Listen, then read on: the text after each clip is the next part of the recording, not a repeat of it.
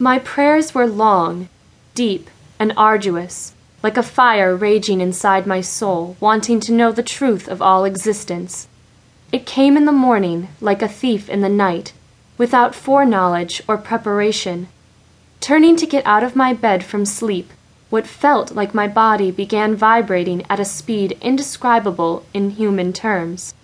Feeling numb all over, I didn't know what was happening to me. The noise was so loud, it sounded as if I were surrounded by jet engines.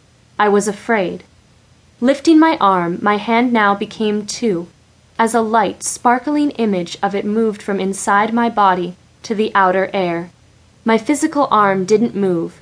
Rolling over, my spirit rolled out of my body as my ethereal form bounced up to the ceiling.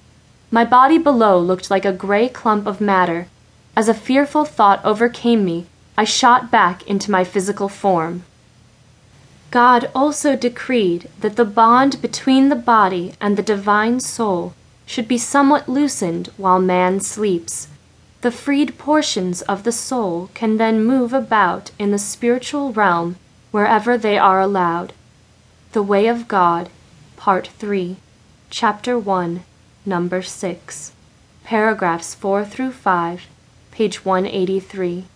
Judaism, Author, Rabbi Moshe Chaim Luzzatto.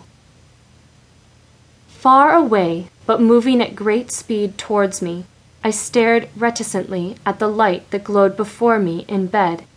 Remaining still, there was nothing I could do. Moments later, the light permeated my soul and was within me, spurning the vibrational sensations of before. Unafraid, I had previously prayed to the Lord to deliver me from my fear, after my disconcerting re entry within the last experience. The loud noises returned as my body and spirit hummed to the rhythm of high intensity.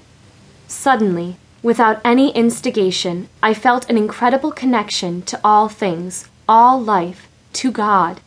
It was as if I now understood all the mysteries of the universe, at least for this moment. There is a oneness between all life that I could completely comprehend and feel. Absolute calm and peace filled me in this new state of love.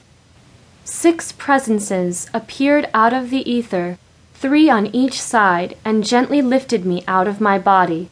The presences were ill defined, only elliptical expressions of absolute light. Their love for me was so complete that I was moved to depths I cannot explain. But I also felt God's love for me and all of creation. For a moment I felt like I was nestled in his chest, like a tiny child that he wished to form according to his will. Reveling in this absolute love and peace, I only momentarily noticed that all my physical senses, like sight and hearing, were now coming from my entire consciousness rather than a specific vantage point of an eye or an ear. Looking below, I saw the gray clump of matter that was my body with more interest. This sense of separation was profound, this knowledge that beyond all doubt I was much more than my body.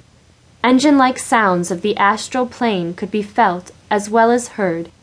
Everything was uncomfortable because it was so new, but the all encompassing love that filled me was the most amazing aspect of this moment.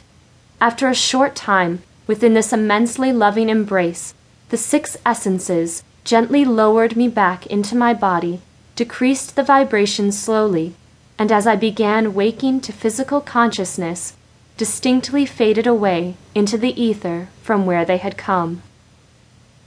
The kingdom of God is not a matter of talk, but of power. New American Bible, New Testament, 1 Corinthians, chapter 4, verse 20. Christianity, Catholic, Words of the Apostle Paul.